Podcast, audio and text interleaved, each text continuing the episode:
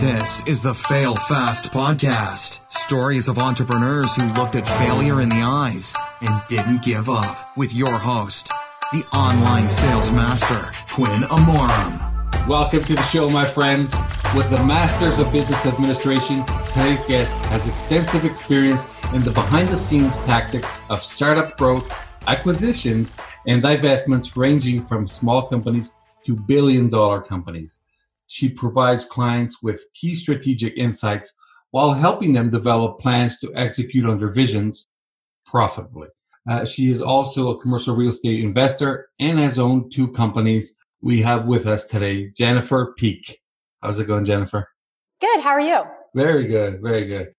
So, Jennifer, uh, I know that anyone that gets a master's of business administration needed to have already a passion for business or or some sort of love for it. Is that your case, or if it is, where did it come from? Yeah, it's definitely true with me. Um, and in fact, I got my undergrad and then was in the workforce for over five years before I went back and got my master's. So, um, and in that five years, I worked in a job, a career that allowed me to see a lot of different types of companies big companies, publicly traded companies, small family owned companies, and really just um, enjoyed all of the behind the scenes parts of that and the puzzle and the figuring it out, as well as all of the different services and products that those companies were able to provide. So I just found the whole thing intriguing. Very good. And now you help other companies, not just your own, but you help companies grow for one for just for growth and other one is also for exit strategies correct yes that's correct so if if i'm not planning on selling the business should i really matter what the value of the business is? Should I, should i care? Um so i think a couple of things on that. I, you know everybody has their own opinion but here's mine. Um number one i think that you always want to have options as a business owner. Mm-hmm. And if you are making decisions that are in alignment with growing the value of your company or even just understanding what the value drivers of your company are, then you have more options. Um, it can be something as simple as should we move to a new space? Um, or should we add this other product? Should we discontinue a line of service? Um, you know, it could be some of those more day to day decisions, if you will. Um, versus the bigger decision of do I sell my company? Do I do a massive expansion where I have to go get a loan or investors or, you know, knowing the value of your company applies to all of those different variables. Um, so it, it's a nice way. It's an it's a it's an easy lens to look through, and it's one that's applicable sort of regardless of the type of decision that you're making. Okay, nice. And what are some of the things that you see with your experience that are actually limiting the growth of most businesses? There's something that stands out. Yeah. So one of the one of the most common things um, is that business owners are very attuned to what they're paying in taxes. Mm. So they do a lot of things to minimize their profitability and their income so that they can minimize their taxes. Mm. And, and some of those things are um, adjustable. Um, so, like if I was looking at valuing a company and I can see that the owner is giving themselves a large annual bonus, I can normalize for that. If, however, I see that they're not, that they don't have great profit margins or they're overpaying their staff or they're in a space that's twice as big as it needs to be, you know, those are things that are inherent to the business that you can't immediately get rid of. Um, so that's one of the big things that happens with business owners is they get so focused on minimizing their taxes that they sort of hamstring themselves from having these other options. Um, mm-hmm. And you know, you you want to have even if it's just profit that you can reinvest in the business, so that if some great opportunity came along to launch a new product, you could do that as a business owner, am I allowed to pay myself as much as I want, or are there uh, limits? You're allowed to pay yourself as much as your company can afford to pay you. Um, there, there aren't really any. Um, let me say it this way: there aren't maybe the overarching limits that are applicable to every business owner. What, but what you will find is that depending upon the type of corporate structure that you have, um, if you have any debt, like if you took out, if you bought a business and mm-hmm. you took out a loan to buy the business, um, there might be something in the loan documents that limits you on how much you can pay yourself. Um, so those are the those are the two big parameters um, around what business owners can pay themselves, assuming you can afford to pay yourself whatever you want. Of course, that's the first one. Can you okay. afford it? How about what the state of the business or where it's incorporated? Does that make a big difference when it comes to sell? Because I've heard that Delaware would be a good place, then I heard the opposite that it wouldn't be a good place. So, does the state really matter when it comes to business valuation? Um, so I'm not a tax expert, and that's certainly a tax question. What I will say is that the the state matters. The type of corporation or entity that you've set up also mm-hmm. matters. Um, I know a number of states, like the the two that I'm the closest to here in Kansas City, um, have done things to stimulate small business growth so they have certain incentives around setting up like an LLC versus a C corporation. So there there are definite ramifications to that. Okay. And then I know when it comes to getting outside investment, mm-hmm. uh, they prefer if there's more than one founder.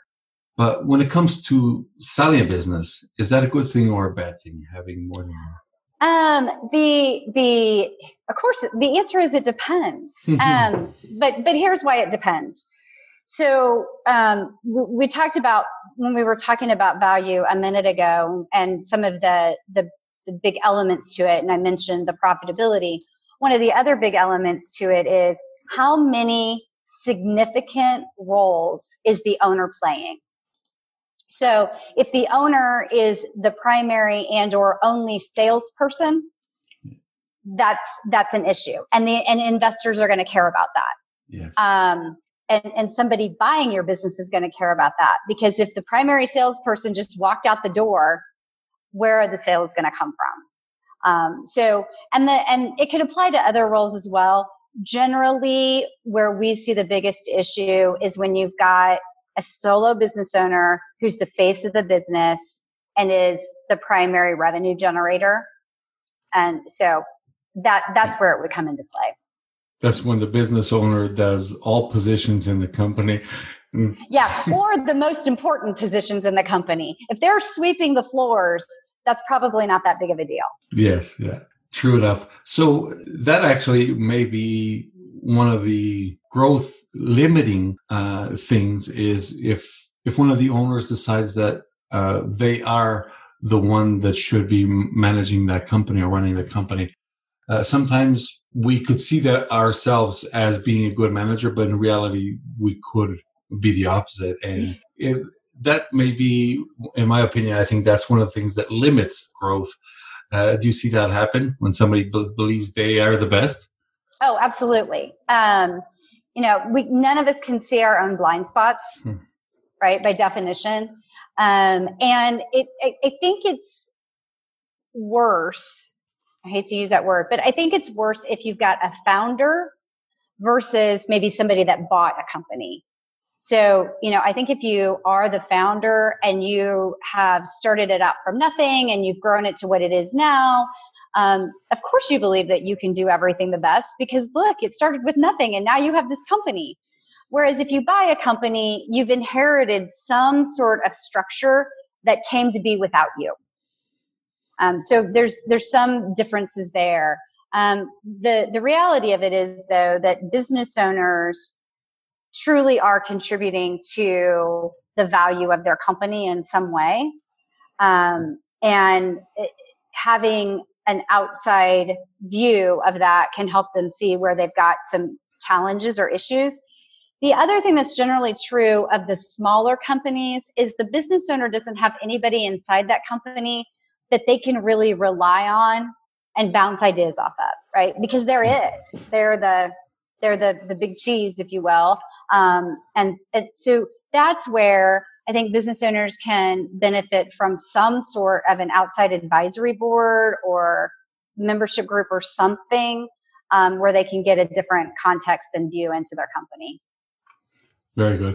And is there any any areas that business owners should focus on more uh, to gain value? Some like the low hanging fruit. Um, the the biggest low hanging fruit that I see is really in the gross margin side, right? So it's the revenue and what does it cost to deliver that revenue. Um, lots of people don't want to focus there. They want to focus on just fixed operating expenses. How can I get my utility bill down? Do I really need to pay that person a full time salary? You know, just different things like that. And really, a lot of those things can be addressed by just making sure that you have sufficient revenue and that it's sufficiently profitable. Um, but I think business owners get into a mindset that some of those things are more automatic and that just is what it is. And we need to, it's easier to take action on cutting a utility bill or turning yes. off somebody's cell phone than it is to address a revenue problem. That's the other, the other side of it. Exactly. It's the instant uh, because cutting somebody's cell phone can be done instantly. That's right. And anything else uh, takes more effort than that than just click yes. a button. Yeah. Yes. So, are there different types of profitability? Yes. So, you know, there's there's profitability at the gross margin level. And what yes. I mean by gross margin is revenue minus the direct cost to either make the product or deliver the service. Mm-hmm. Um, and then, then there are the other expenses that get you down to net profitability. Um, so, you know, I think you hear a lot about net profit. Um, you don't necessarily hear a lot about gross profit, and it certainly varies by industry. But but the, at a high level, those are the two things. Underneath of that, you also have like product profitability, um, lines of business profitability. So let's say that you offered three different services. You could have profitability for each one of those services. Um, and if one service leads into another service, you just really want that first service to pay for itself and you could make up some of your profit in that secondary service. So there are different, and it's important to understand what that looks like because if you decide to grow the one that's not making any money, that's not really going to help you. Mm-hmm. Yeah. So the gross profitability is it the one that is most used when you want to inflate your numbers, when you want to show bigger numbers, an extra comma or something, you show the gross? Yeah, usually. Yeah. Mm-hmm. Okay. So uh, let's get into cash flow. That's something right. that a lot of business owners do not know when they get into business. And I know because uh, that happened to me in one of the, most of my businesses are online, but there was one physical business that suffered a lot from cash flow issues. And I mean, I guess that that is a problem for anybody that gets into business. And the common idea is that when if you're making a hundred grand a month, you you figure that when you make a million, cash flow problems are going to go away and what I can see is that they don't go away; they just change size. is is that somewhat true? Did, do like they ever? Go? Well, let me say that's completely true. It's not just somewhat true; it's completely true. Okay. Um, you know, the nature of them might change a little bit when you make a hundred thousand dollars versus a million dollars. Maybe you don't have employees in the lower revenue scenario, and you do in the second scenario. Um, kind of depends on your business as well. But you know, the the thing about cash flow, right? Timing creates a lot of cash flow problems. Um, and you may not have a true business model issue as much as you have a timing issue, except it's still an issue. Um, and what I mean by that, the most common one is like payroll. Um, payroll is going to have to be paid weekly or every other week no matter what happens. Um, and if your customers aren't paying you on the same time frame that you need to pay payroll, now you have a gap. Um, and I think that catches. I think what some people don't understand when they go into business is that shockingly, not everyone pays on time. And, and so you're relying on, well, the invoice was due uh, tomorrow and it's not here, right? Or it was due yesterday and it's not here. And you call them and they're like, yeah, we think we're probably going to pay that in the next week or so. You know, and you would, you'd made plans based on when you thought people were going to pay or your customers your clients, and you have no control over that. The mm-hmm. only thing you have control over as a business owner truly is eh, from a cash flow perspective is what is going out the door. Yes. Um, so yeah, but it, to your point, it just the nature of the cash flow management challenges changes. It doesn't go away. And now let's have a quick break to hear about our sponsor. Are you looking to save money when you're shopping or start a business so you can earn an active or passive income stream? We can help. Our videos have information to help you save time, save money, and grow your income. To learn all this for free, visit our YouTube channel at youtube.com forward slash compare TV worldwide. The YouTube channel again is youtube.com forward slash compare TV worldwide. Here, you check out all the best videos to grow your income, save time, and save money. And now let's get back to the show. And is there any time uh, in business that growth is not a good idea? Yes, there are multiple times in business. Um, the Andor said differently. There are several things that you want to make sure you have in place before you really go on a growth spurt. Mm-hmm. Um, certainly, one of those is having what I'll call your infrastructure really solid doesn't have to be perfect.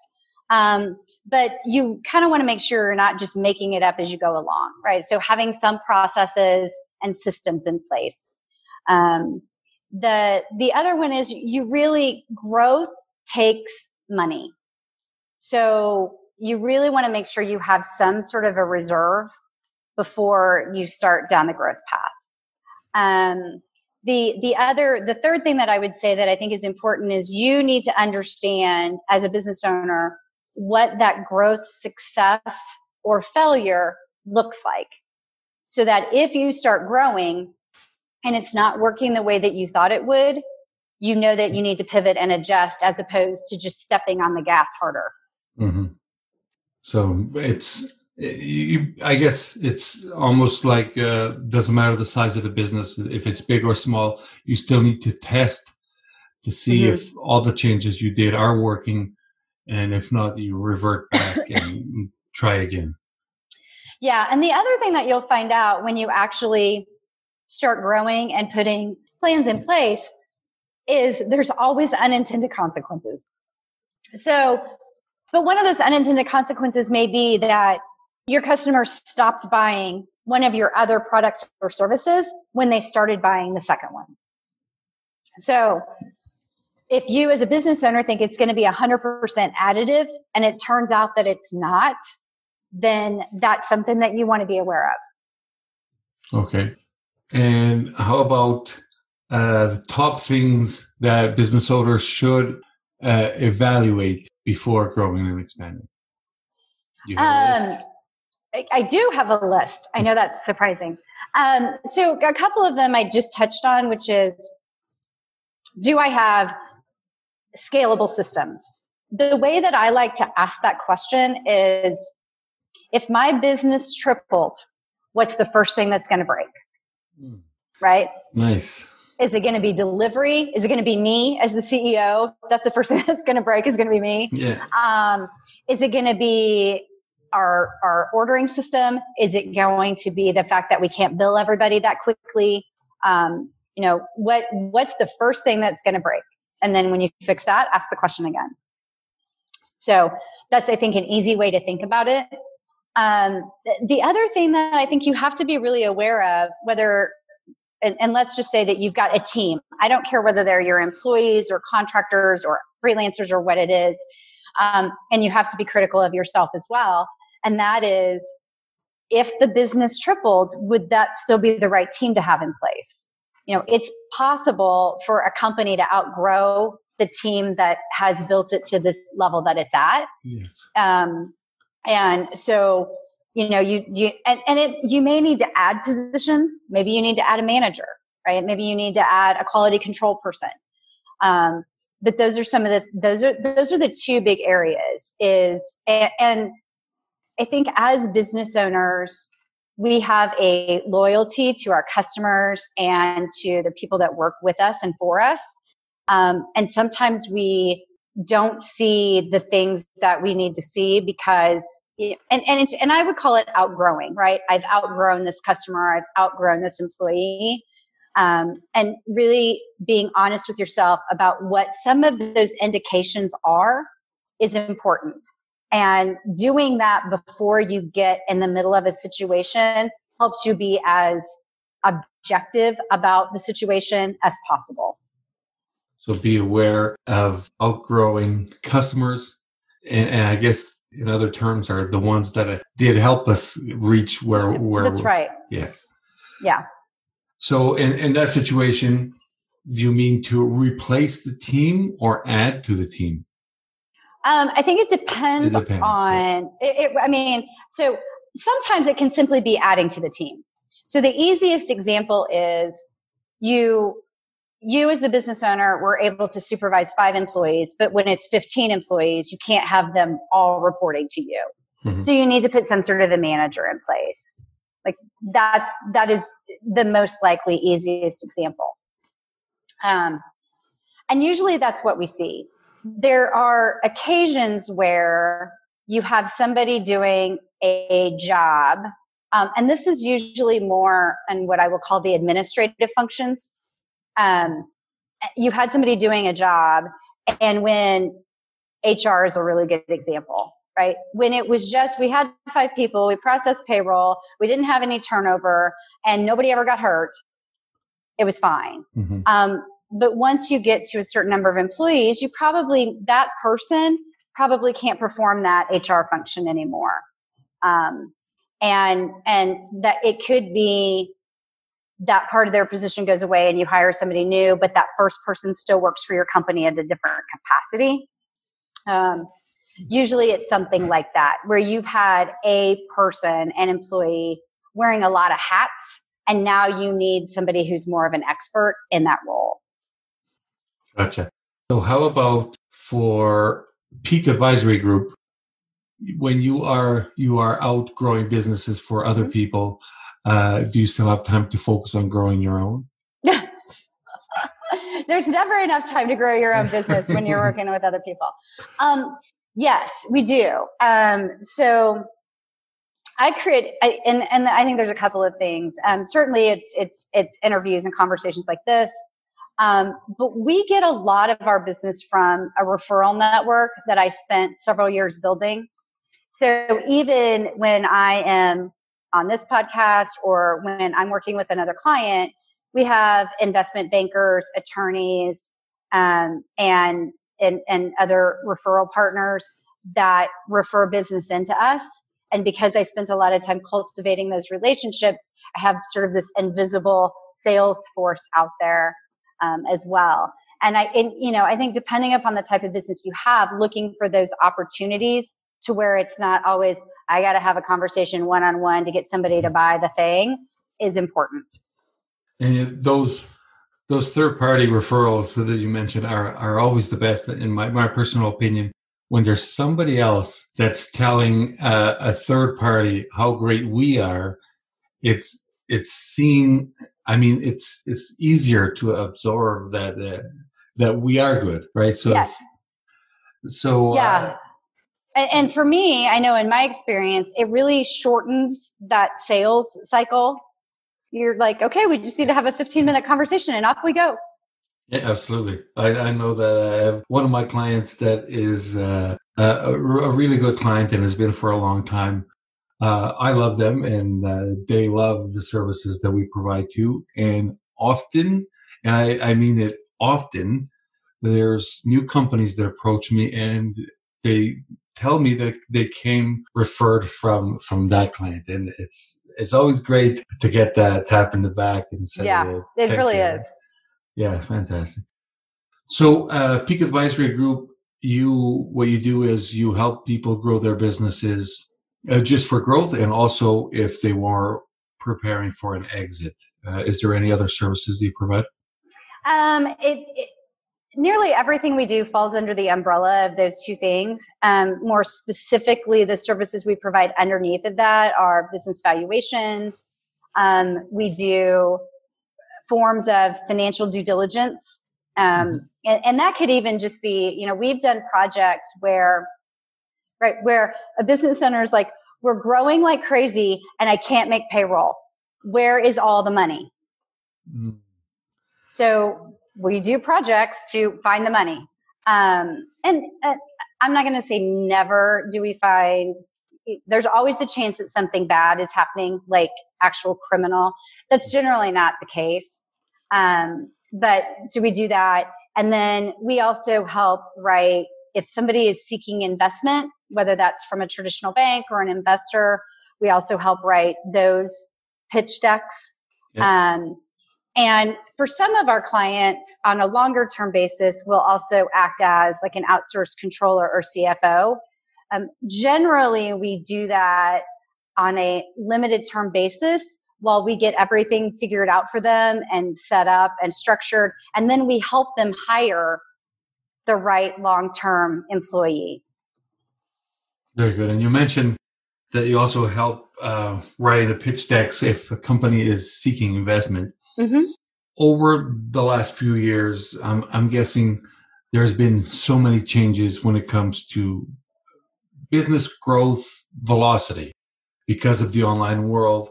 I remember a few years ago, if you wanted investment, you needed to have two years of bank statements and uh, business corporation. And now there are certain businesses that could be less than a year old and they're generating insane amount of volume. Uh, the the those two years of bank statements is that a thing of the past or are they still required? Uh, what are the things that are changing? So I think if you're seeking private investment, and by that I mean not a traditional lender, right? So not the bank on the corner. Um, those investors are much more interested in your business model and your let's call it burn rate, right? Yes. Um, so they're they're much more interested in those things.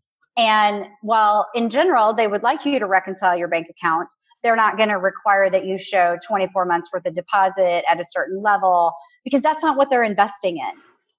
Um, you know, they're investing in the company, the idea, the momentum, um, the opportunity that the company has grabbed in the marketplace. Mm-hmm. Right? So they're much more investing in that.